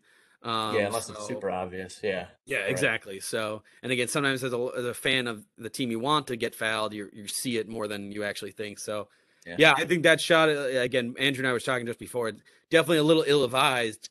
It went in. It's the guy you kind of maybe expected. Valley uh, Larry Bird player of the Year goes up for the shot and he makes it. So, but the 3.6 seconds or whatever it was, 3.3, way more concerning, and they got the shot off than anything. Like that's that's plenty. It's like in NFL, you give them too much time, they'll score, and we did, and they didn't, so we're we're lucky there. But again, the biggest thing is we we don't like to win big. We like to just win and stress everyone out because we've never done this before. So again, another nail biter win of margin of four, and that's it. So right. So my uh my angle here. So the place I was at, it's this bar called North End. Uh, it's it's a sports bar. Um, I like great place to watch any any game. I watched the Cubs World Series run there. Uh, hopefully, you know, I was hoping that might give me give me a little luck. But um, I'm watching it with um, a lot of the guys from my softball team uh, who like I was the youngest guy on the team, so they always gave me crap anyway. So whole time they're just like pestering me, bugging me. Oh, this is what the Loyal's gonna lose it here. Like this is, you know, oh, missed shot or block shot, whatever. I'm like, shut the hell up, man. Like, let me just watch this game. I'm. No one cares besides me. And then as the game progressed, like it just felt like more and more people were watching, more and more people were coming into the bar. Uh, friends were coming in from like Tom said, like like St. Patty's Day stuff the day before. And um, yeah, just remember like standing in the middle of the bar. Uh, everyone's got their eyes glued to the TV. You know, pool stops, dart stop. Everything's just let's watch this game. And he hits a shot, and I lose my shit. And um, but then it's like, oh no, there's still three seconds left. Um, but yeah, that was a it was a good one. I I don't remember much from that one. I'll, I'll say that much. Like coming off St. Patty's Day, coming off a win two days before that at a bar for the whole time. Like, oh, that was. Uh, yeah, that was a that was a tough one, but it, it was a lot of fun. And there uh, was a, there was a bit of a mindset of because it was St. Patty's Day, people were like, "Oh, we'll watch the game," but we weren't like, "Oh, I need to be watching every single play." Because you were like, "Hey, we will get a, we'll get a hopefully a good game, right? We'll get a good game." And then I had buddies running off the train, phone dies, and they're all running to my place to like, we need, we want to watch it, we want to watch it because the, the, the nail biter at the end um, you think you can breathe at a 10 point lead, but 10 point leads in NJ tournaments can vanquish uh, so quick. So again, just, yeah, mm-hmm. exactly. So again, it was a game that um, another one just nail biter, but another quality a quality win with an SEC and a team top 15, I think at the time. So kind of crazy and surreal um, uh, for those first two games. And then the next two games, to be honest, are just different opponents that I don't think anyone expected to see get that far deep. But again, these first two opponents were teams that people I think had going at least a little bit further than we we made them go. Also, little known fact: Tennessee fans on Twitter are the meanest fans on Twitter of the whole run of Missouri Valley, and I'm gonna guess for A10 as well. They were horrible, just like yelling at Sister Jean, like, "Oh man!" Oh, I, oh yeah, but they didn't hold back. I bet they didn't hold oh, back. That was yeah, yeah no, it, it was a little. Again, that's when Sister Jean, like the fandom came, and everything press conference, her own press conference you got what uh, Barkley and Shaq saying, "Oh, this woman's amazing." So again, it's a little bit different, and we talked about it with even our conference not liking us anymore because we're getting that notoriety. So it's not fun to hear, you know, like mm-hmm. the the bad things that are said about you sometimes, especially Sister Jean. I mean, she's 100 years old. She can't help it. She's yeah. she doesn't she have is, a cell phone, so I don't know. Like she wasn't tweeting anything out herself. So yeah, it's not like she's got some tweets that are you know problematic from back in the day. Like, yeah, she's a she's a religious person. Like um, at this point, are you guys like, are you guys thinking Team of Destiny, or are you just enjoying the run still? That's tough. The, I think so. It's the opponents for me that dictate that we could do it. Um, yeah. just because it's like Nevada. Where did Nevada come out? And then I was shocked to learn. I learned a lot about Nevada just because of their being a seven seed, and I was like, "They got the Martin twins." Yeah, mm-hmm. well, that's mm-hmm. the thing, and we, again, we weren't prone to being great with height, so that's the concern right. there, right? Um, so that that game, if we get into it, um, that game was more of like I think it was just the school name. You're like, I've never heard of Nevada. I'm yeah, right. I'm from the East Coast. I go to school. Like, who is Nevada? We can win. We can beat them. Um, then the only thing that was going on my head that's Mountain West. Um, so it was like, oh crap, we just lost to Boise this earlier this year. Or they played, but like, could we beat them? I don't know. So I think the the biggest question was what type of play we were going to have. Um, and then I, I, Andrew, I'll just start. Like we were pretty much relying on our guards because they were just going to use the Martin twins. And I think Caleb, yeah, Caleb went for 21. Jordan Caroline, who I think has a, yeah, he has a history in the Valley. he played at Southern Illinois, but then left. He mm-hmm. owned up from 19, but really it was just those three guys. That's it. Um, and, but the concern was, again, they were all the big guys. Caroline was six seven, so it was like, okay, can we guard anyone taller than six seven? Then we're gonna win. Um, but I think the biggest thing for me was guard play right? Uh, not only were the shots, but everyone was. Clay had a great game from field goal. Marques had a great game, and so um, and then Aundre had a great game. So it's like the kind of the small the, the shooting guards were the ones who I think got it for us, um, just because of where they were being smart and selective with their shots. Yeah, at this point, I I thought this was it. Like we're gonna um, keep winning. Like I, I did think at this point, like okay, team of destiny, like we got this. Um, seven seed, like that doesn't usually happen in the Sweet 16, the 7 11. I, I don't know how many times it's happened, but I'm guessing not many. Um, and yeah, I just kind of thought, like, okay, we've shown our stuff. Uh, we're hot, right? We've won uh, at this point, I think like 10 in a row, maybe, or something like that, dating back, maybe more than that, maybe 13 or 14. Um, and yeah, I just felt I felt pretty good about the team. Uh, I actually thought I was like, oh, we got we got a big guy, Krutwig, and they don't really have like that good of a big guy. We're just going to take advantage of that and and show them, you know, how to pound down low and all that kind of stuff and play inside out. And it's really funny that didn't happen at all. Uh, Krut actually um, one of the the smartest um, uh, strategy or I don't know scheme you could say. He didn't. He started the game, and then at halftime they they didn't have him come and start the second half. I, I, I forget. It was one of the assistant coaches. It was either Drew or Bryan Mullins, who's now the head coach at SIU, but told uh, Porter, "Hey, let's we got to change this up. They're killing us." Um, and it was true. that we because we switched a lot on defense. Cam would get switched on a Martin Twin or one of their guards, and it just easy shot, right? Either a three or, or take it to the hoop. So um, that was one of the things that I'll remember from this game. Like basketball wise was that just really ballsy move to to take your freshman phenom who was so important to this offense and say, okay, guards, it's it's in your the ball's in your hands now. Like you gotta we gotta beat them, like Thomas said, with our guards. So um, uh, also just like another little side note, uh, up to this point and for all of our games in March Madness, we had a different leading scorer. Um, the first game uh, was Aundre. Second game was oh now I'm drawing a blank. Uh, no, it was Donte then Aundre. This game's Marques, and one game was Clay. Um, but oh, no, Ben. Oh, and then yeah, well, yeah, you're right. But different yeah, scores, and none of them were Cameron Krutwig. He had his March Madness glory in the next tournament. Um, but uh, but yeah, it was just like different guy, different night. Um, and again, you know, Marques hits the shot in this game, uh, not a buzzer beater, not necessarily a game winner. They were up one when he hits his his three pointer uh, in the corner. Brilliant pump fake, sidestep, drained it. Um, that was a lot of fun to watch, and uh, his reaction is is is probably one of the best from the, the tournament. So yeah, a lot of fun. Yeah, I think um, biggest thing is just we went to the small play, and that's what it was, and it's it's one of those that's like, can we do it? These guys are towers. They're brothers. They know each other. And again, people joked Clay and Ben were brothers. They know each other. So can we have that whole sync? And it was more, I think, again, it's the whole story of this uh, tournaments for us is like, okay, it's a new guy stepping up, new guy. And again, it, to be honest with you, it's helpful, I think, because then maybe they're putting their best defender on someone else and it opens up. So I think that's what it really set up was that the scouting reports like, okay, hey, we're going to guard this guy. Like, and we'll talk about. It. I don't think anyone was guarding Ben in the Kansas State game because I don't think anyone had thought of Ben Richardson, and I'm fairly thankful for that. But uh, again, it was more. I think the opportunity to take those shots and be open really helped us a lot um, because they knew we were probably going to go to Clay. We are going to go to uh, Aundre. So really interesting. I think setup to have Marques be the guy, and again, be confident taking shots. I think you, you've seen two guys now hit other shots. And again, like Andrew said, this wasn't a buzzer beater, but it took a nice deep breath in my my health, and I kind of could breathe a little sigh of relief to calm it down. I was going to say it's another. Uh, I mean, it's another close game. It's another heart attack inducing last thirty seconds.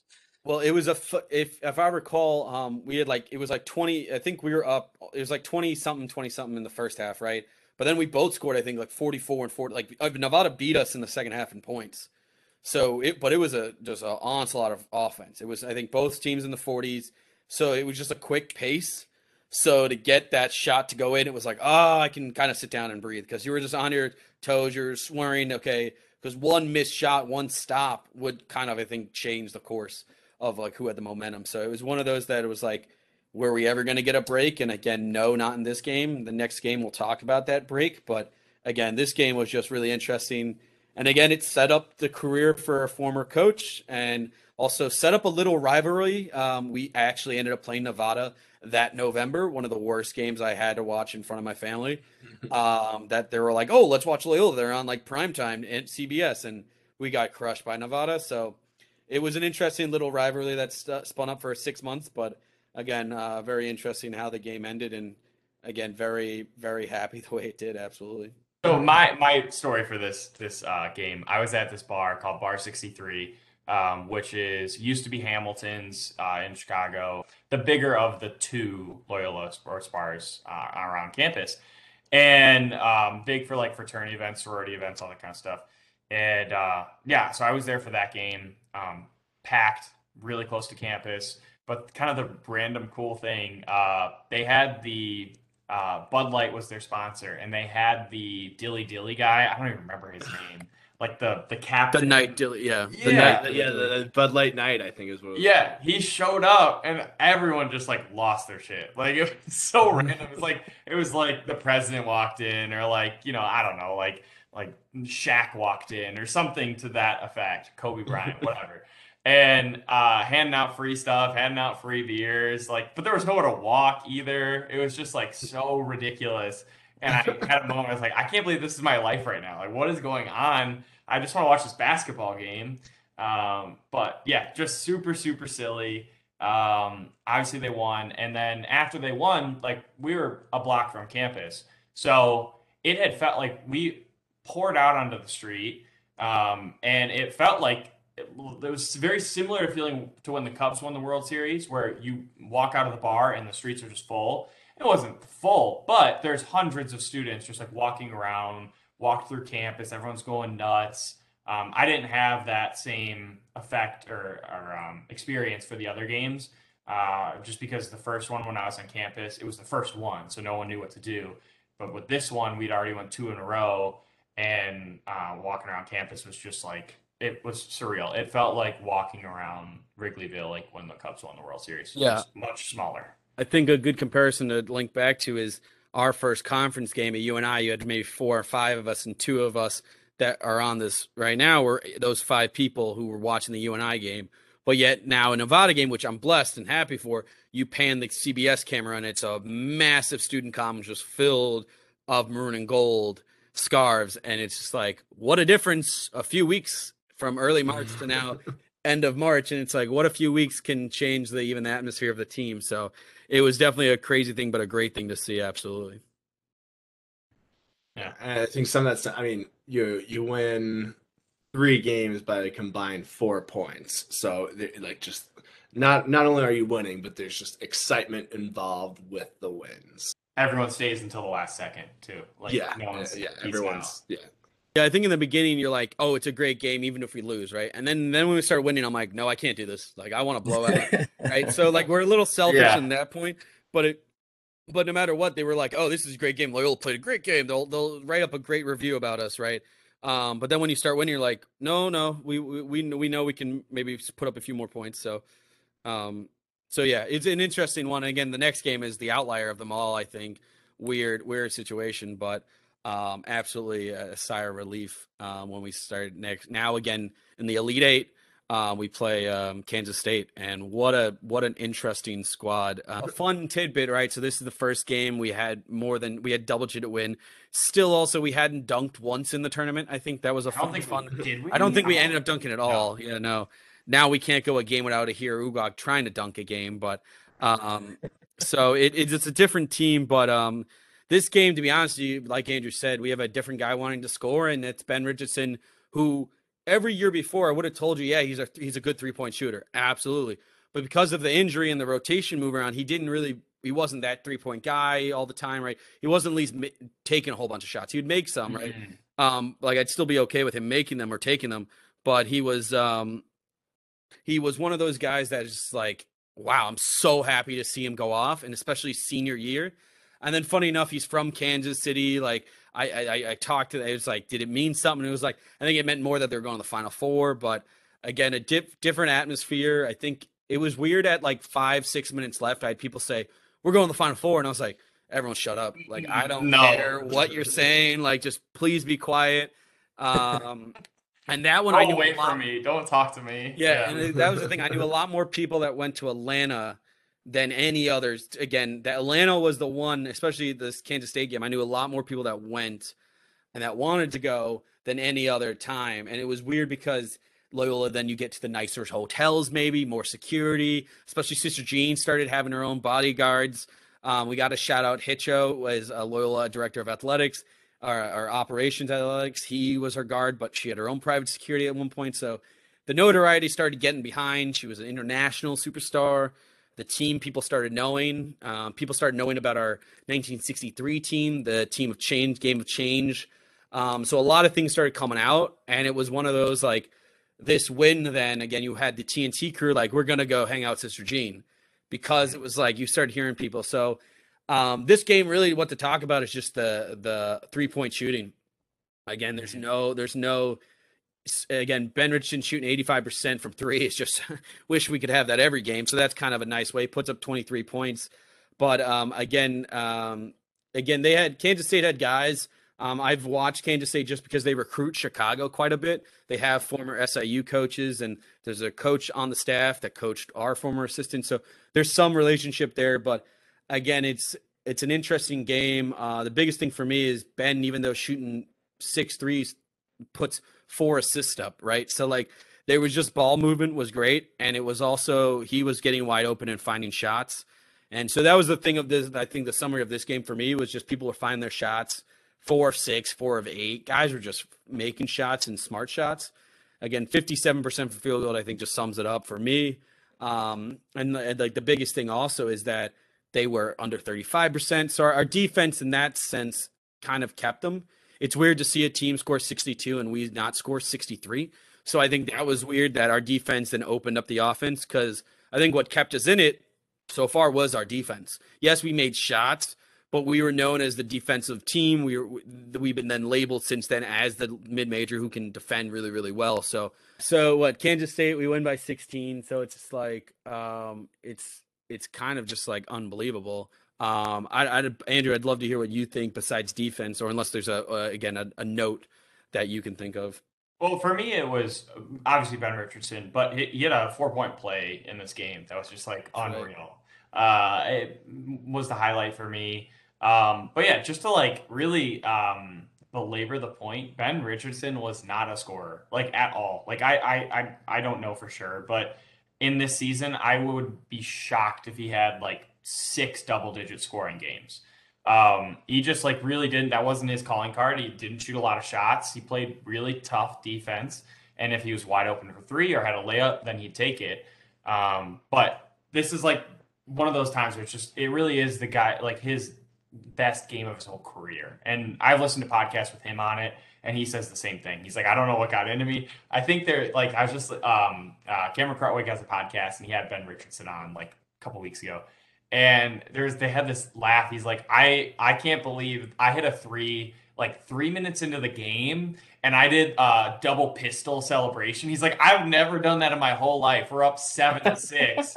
and I have I'm like I have the audacity to like do this right in front of Kansas State's bench like it's just he was one of those games you're just playing out of your mind. Um, but yeah, for that game, I was at a bar uh, called Replay in Chicago uh, with just like a few friends, and I had a similar experience where like they're all like, "Oh, you're up 15 with whatever, you know, five minutes left," and I was like, "No, like it's not over. There's no way it's not going to be this close." Just because we were so used to like these close games and finally i think with a few minutes left you know some of the bench guys get in and it's like okay like i can i can eat my food now i haven't even been able to eat anything so it was just it was finally a game where you felt good like celebrating a little early um, another image of just having some of the bench guys come in uh, some of the walk-ons get in there and celebrate the win one of the guys we haven't mentioned his name's christian negron he's a he was a chicago kid he got recruited he he was almost a four-star recruit and then he like shattered his leg in high school something really horrible. And I, I, he had offers from some Power Six teams,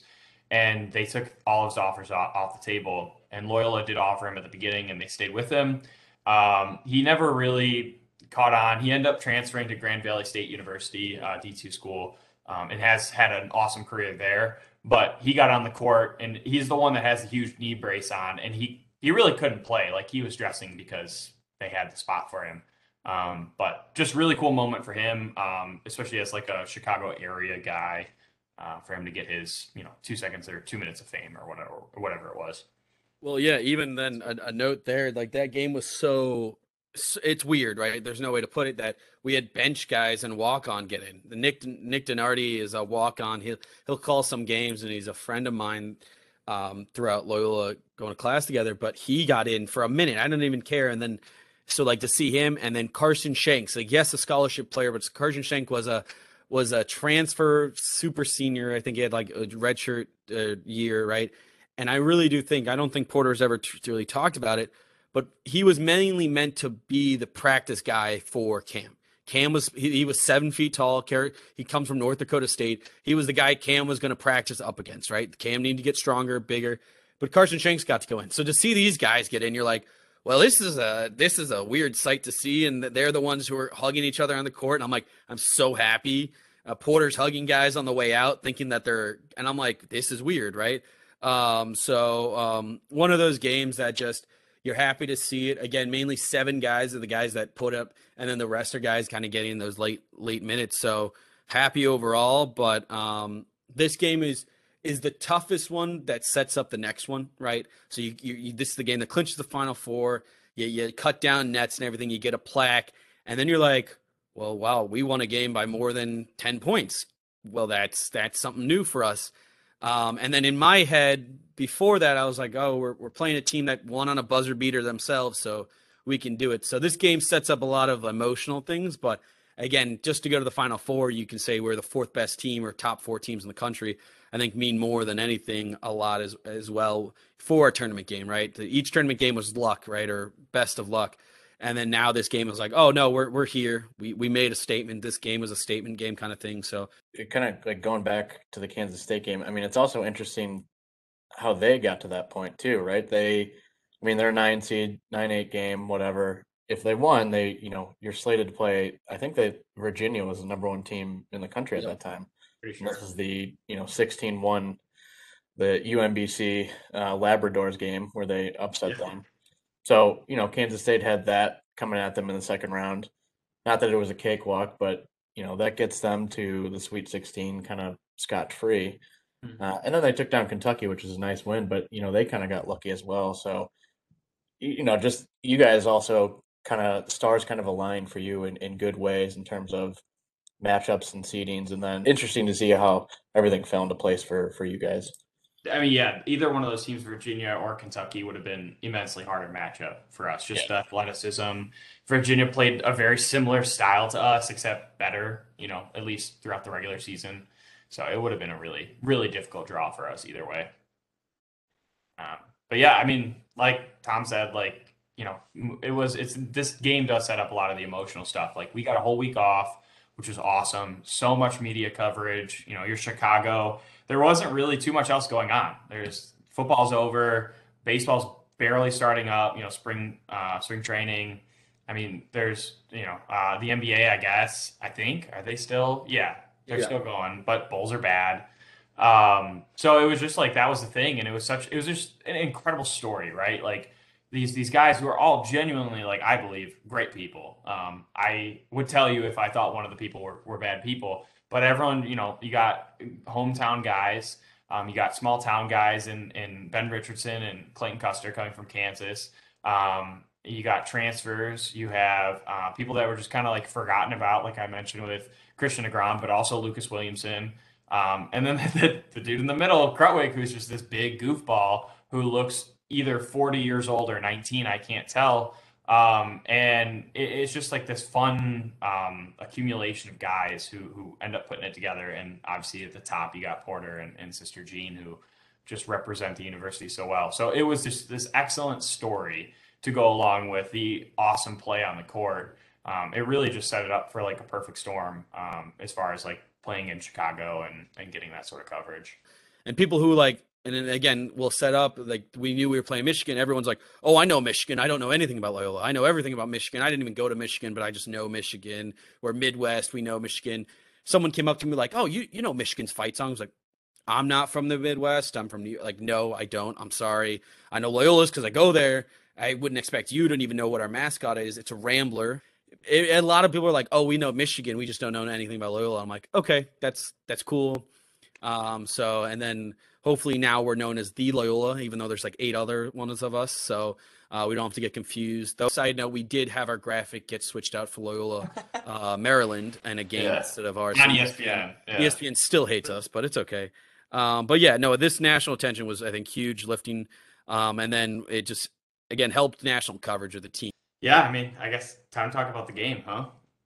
The game of all fears, yes. So, um, yeah, it was it was bittersweet, right? So like you get down to Final Four, and Final Four has so much coverage on these four teams. You see, again, like I said, we just that year we had an actual media like film director kind of department head to work with marketing. So he, you see all our tweets now about the behind the scenes of us doing the CBS with Jim Nantz and everything like that. We do the whole promos and everything and you have random actors and actresses wearing our scarves and you're like i don't think they have ever seen this color mashup before in their lives but um, again it was really cool to see that.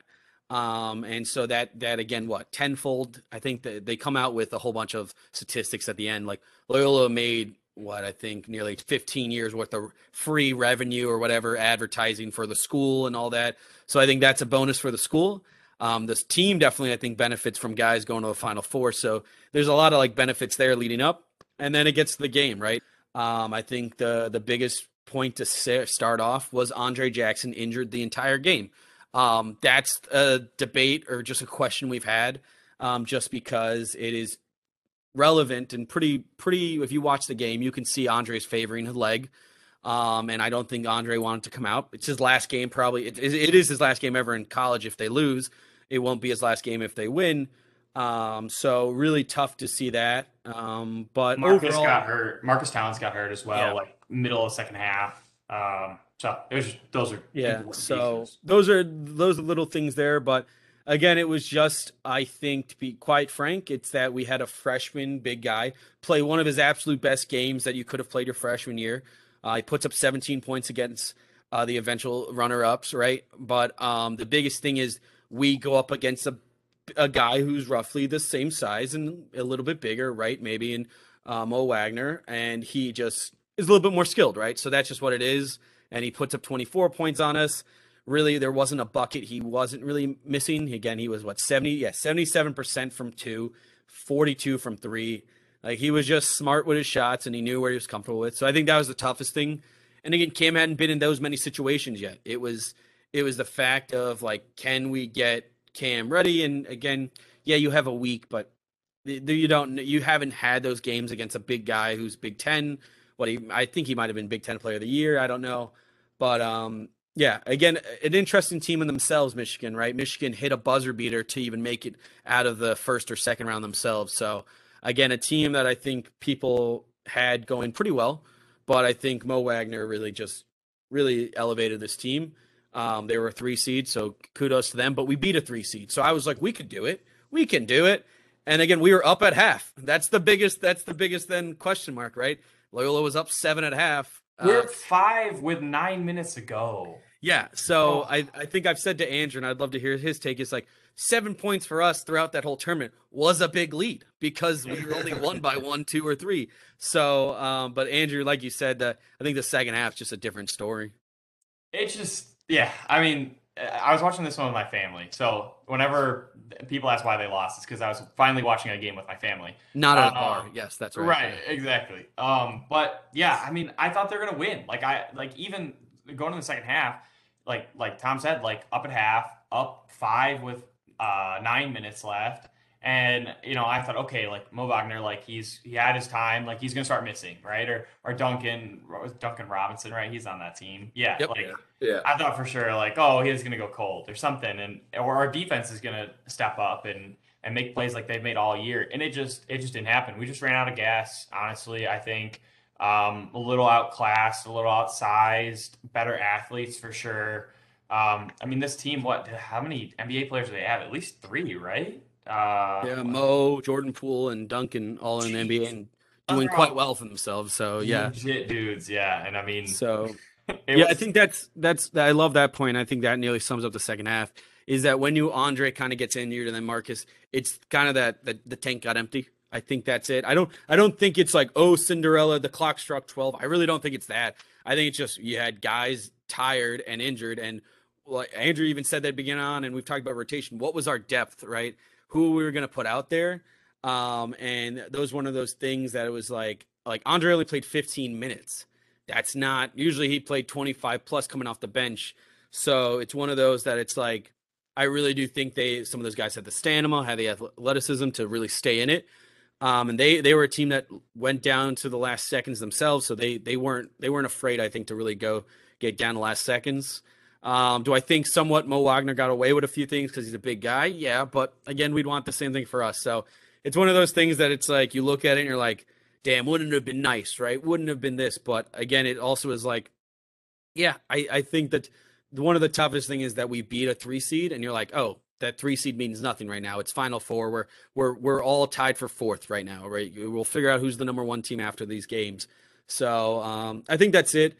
I, I think even our defense was was pretty solid. We held them from 42% from field goal, even though Mo Wagner decided to put 62%. So again, maybe holding one other player to a little bit lower would have great. But besides him and Charles Matthews, they really didn't do too much damage. But again, one player in the NCAA tournament I think can do enough damage and hit, put up a highlight tape that can really affect your season. And then again, I think the toughest thing out of that not only was the game, but seeing just – Sister Jean, I don't know why they placed her. I'll be frank. They placed her right when the players were going out.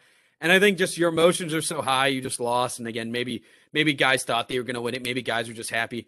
But like she's standing there, and I'm like, I think Sister Jean's all of us right now because we don't know how to react. Upset? Are we just awfully joyful that we even got here? But again, that's that's the end of the season. But it's one of those things that's like, ah, what if, right? What if, um, what if Michigan doesn't hit their buzzer beater? What if we miss all our buzzer beaters. Like there's a lot of what ifs. I think it's just like, oh, we're grateful that we made it. Um, really crazy that it's a whole new team the next year, so that this team is really the team that won it. I don't think there's one player that really got us there.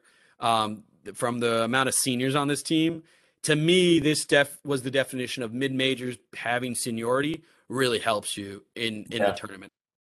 Mm-hmm. Yeah, just it, I mean, there's no other way to say it, right? It sucked like the game sucked. Um, like the feelings after. Um, you know, it's, it's, just it's just a tough way to lose. Uh, you think you're in it, you think you're gonna win, and um, uh, even like 12 points, like that doesn't mean anything. Like it was way closer than that.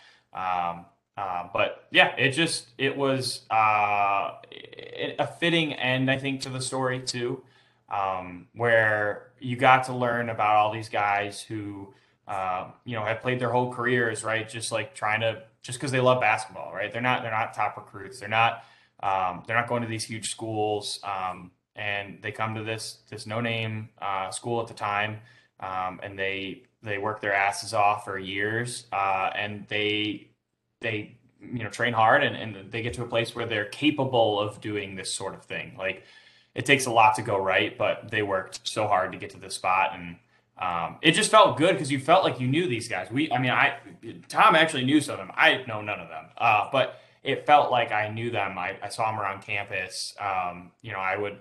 I, I, was always nervous to talk. Lucas Williamson had a class that went in where one of my, I was like a foreign language class, and we would he would follow me uh, as I'm leaving into the classroom. I was always so nervous. I like never want to talk to him because they're these rock stars.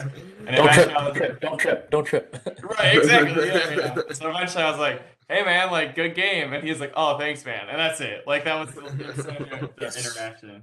Um, but yeah, it's just like you feel like you know these guys, and so it hurts extra bad when you see Ben Richardson clutching his jersey up to his face, crying in the shoulder, Clayton Custer. Like that's one of the images, right? That like you see, um, or uh, like Donte just sitting on the bench, like not knowing what to do, not knowing where to go. Um, so it, it was a, a, tough end, but I think a fitting end to just like an awesome um, awesome story for everyone to enjoy, right? So one of the stories I'll say overall, there was a point in one of the hotels that a Loyola fan, a student, asked for a photo of a few of the players and asked Clayton Custer to take the photo because she didn't realize he was on the team.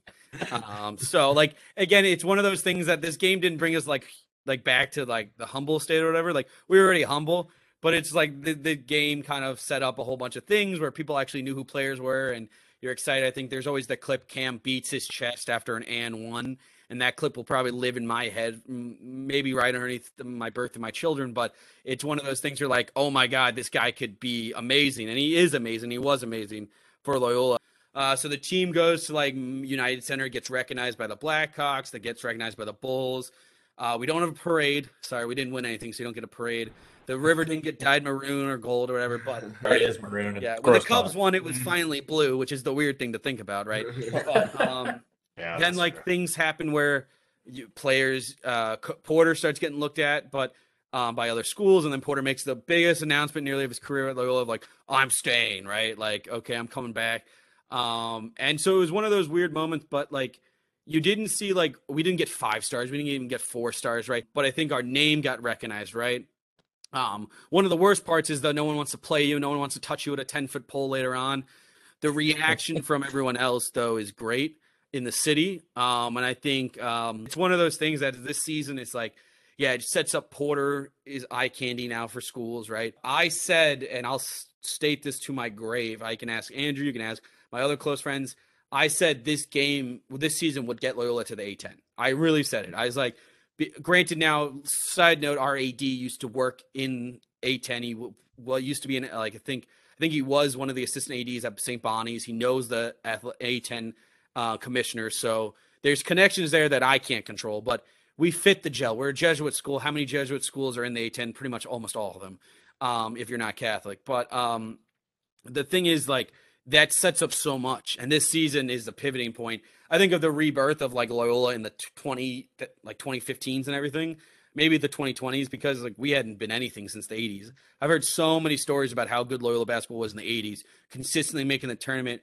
And I was like, yeah, but what happened in the 90s and early 2000s and what like what happened, right? So um, I think it set up our fan base nearly, uh, right? But um, it's something that I think Andrew and I also being students actually there uh, imprinted us a lot it, it, has been fun to be a Loyola Ramblers fan for, for the past few years now. This is exactly what you want from something. you don't want to just be one and done like hey made a final four oh yeah you guys are that team that went to the final four that one time right oh that was that must have been cool but you mean like george mason yeah exactly you, you, yeah. you want to continue to ride that momentum and you know improve on it which is what you're doing so we'll get you out of here on this we got porter moser and we'll say we'll say Jay Jay Wright mm-hmm. arm wrestling matchup. Who's winning? oh man, that's a. What's the height on Jay Wright? Isn't Jay Wright taller? looking up his stats. I need to know his height because Porter's. Not... How old is is Jay? They're probably about the same age too, right? I think they're about the same age. Yeah. Yeah. Here's the thing. I think Porter would spend way too much time like strategizing about it and like drawing up plays and and hyping himself up that he would just go out there and he'd get he'd get destroyed.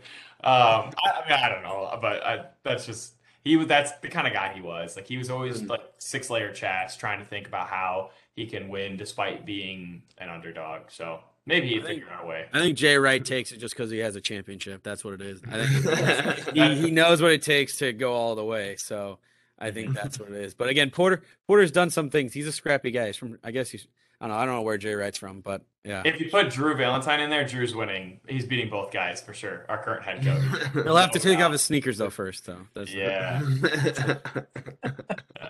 But yeah, but hey, no, actually though, if Sister Jean says the prayer beforehand, Ooh, that's that's the thing. That's wow. you know they're they're both Catholic schools, and it's I think Sister Jean gets the upper hand there. Yeah, the hurricane's name is Ditka. yeah. yep. Yep. There you go.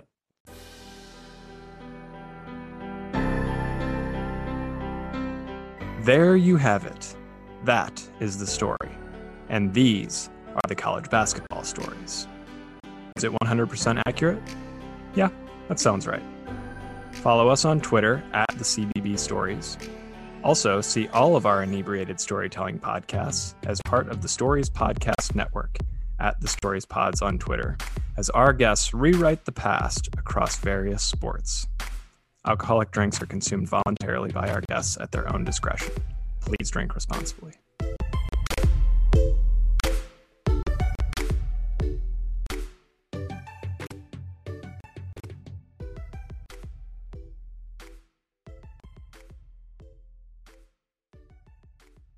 Um, so yeah, our podcast is uh, on Twitter at podcast63. Um, for anyone who doesn't know, it's 63 because that's when we won the national championship. Um, but yeah, we just talk about uh, Blers basketball. Um, we've been talking about Missouri Valley basketball, but now I'm sure we'll be talking more about A10 basketball.